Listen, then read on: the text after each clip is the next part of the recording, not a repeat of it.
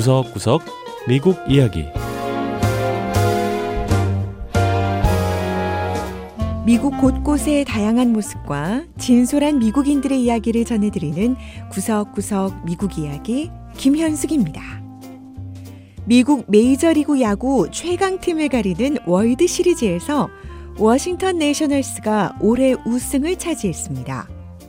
워싱턴 연고팀이 월드 시리즈에서 우승한 건 1924년 이후 처음인데요. 그렇다 보니 내셔널스의 우승 소식에 워싱턴 DC는 열광의 도가니에 빠졌습니다.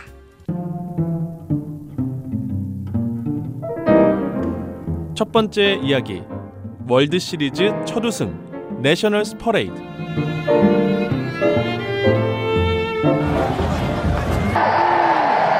지난달 30일 텍사스주 휴스턴에서 열린 월드 시리즈 마지막 7차전 경기 워싱턴 내셔널스가 휴스턴 애스트로스를 6대 2로 꺾었는데요. 7전 4선승제인 경기 체제에서 4승 3패를 기록하며 최종 우승을 차지한 겁니다. 워싱턴 시내에 있는 내셔널 파크 야구장에는 비가 쏟아지는데도 불구하고 수많은 시민이 모여 중계 전광판을 보며 단체 응원을 펼쳤고요. 우승이 확정되자 경기장 안팎을 비롯해 워싱턴 일대 많은 주민은 밤새 기쁜 마음에 잠을 이루지 못했습니다. 그리고 우승의 기쁨과 흥분은 지난 2일 내셔널스의 우승을 기념하는 거리 행진에서도 확인할 수 있었습니다.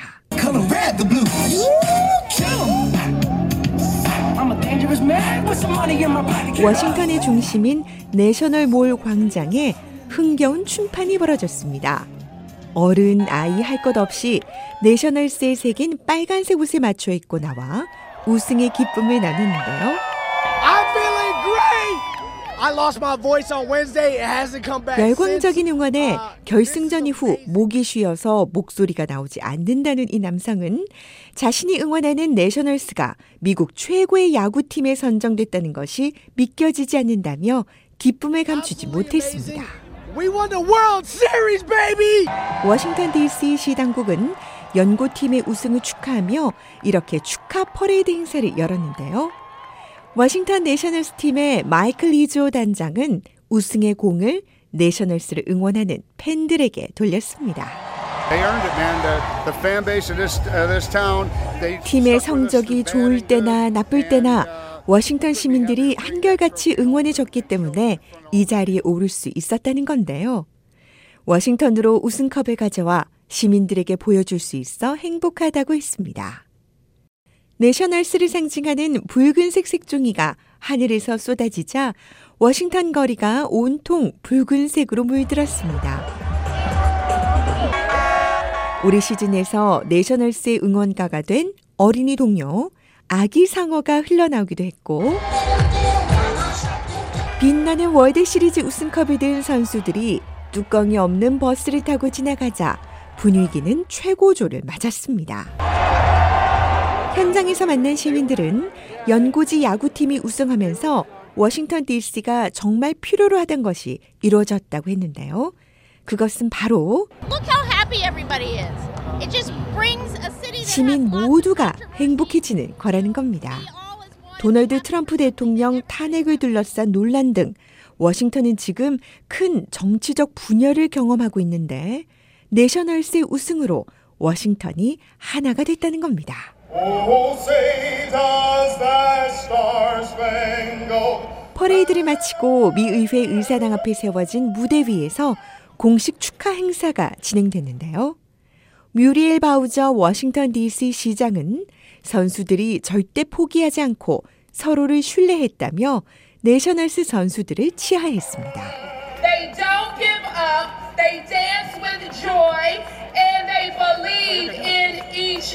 무엇보다 이날 행사는 수십만 명의 사람들이 모였음에도 불구하고 별 사고 없이 마무리됐는데요.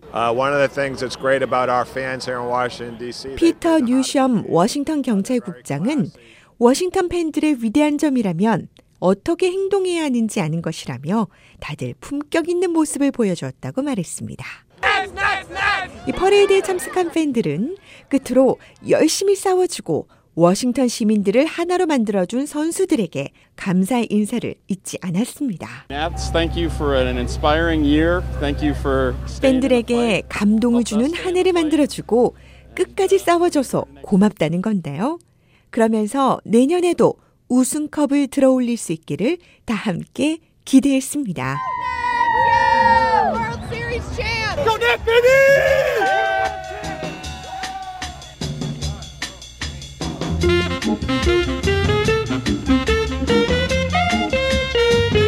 두 번째 이야기 지뢰를 찾는 영웅지 훈련센터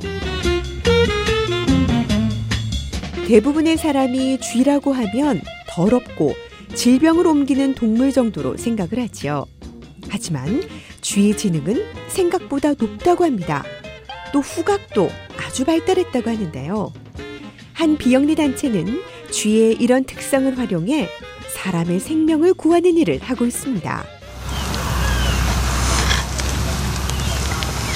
숲속에 쥐가 다니고 있습니다. 그런데 이 쥐는 일반적으로 거리에서 볼 수 있는 쥐와는 좀 다른데요.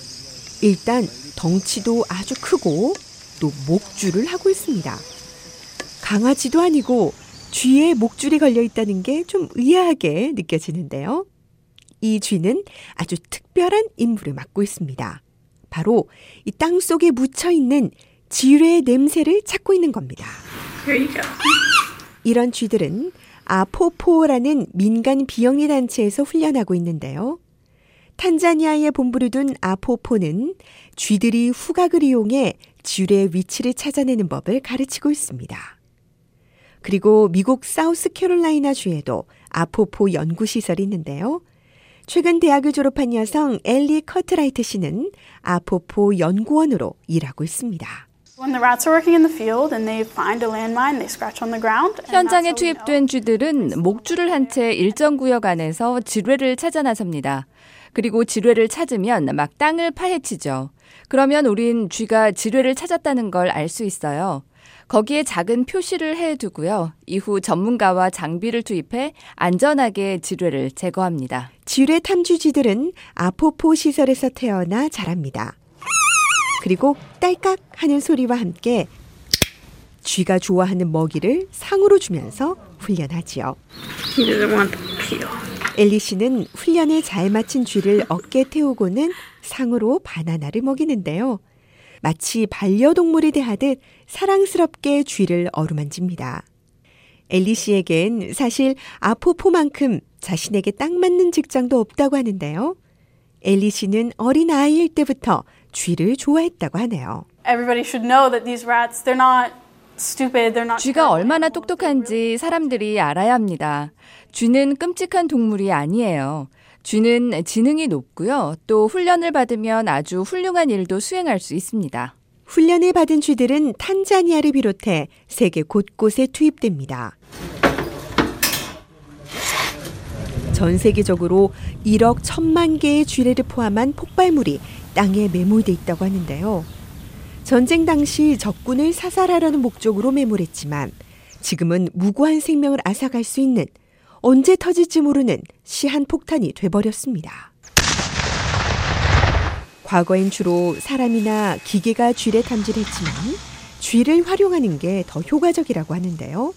일단 훨씬 적은 비용이 든다는 경제적인 이점이 있고요. 또 지뢰를 밟아도 터지지 않을 정도로 쥐가 가볍다는 점도 이점이라고 합니다. 하지만 사실 쥐들은 목숨을 걸고 탐지 현장에 파견되는 건데요. 그래서 사람들은 이 쥐들을 영웅쥐라고 부릅니다.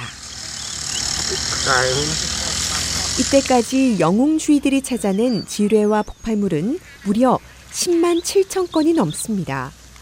그러니까 수백만 명의 사람들이 영웅쥐들 덕에 지뢰 폭발의 위험에서 벗어나게 된 거죠. 엘리 씨는 지난해부터 아포포에서 일하기 시작했는데요.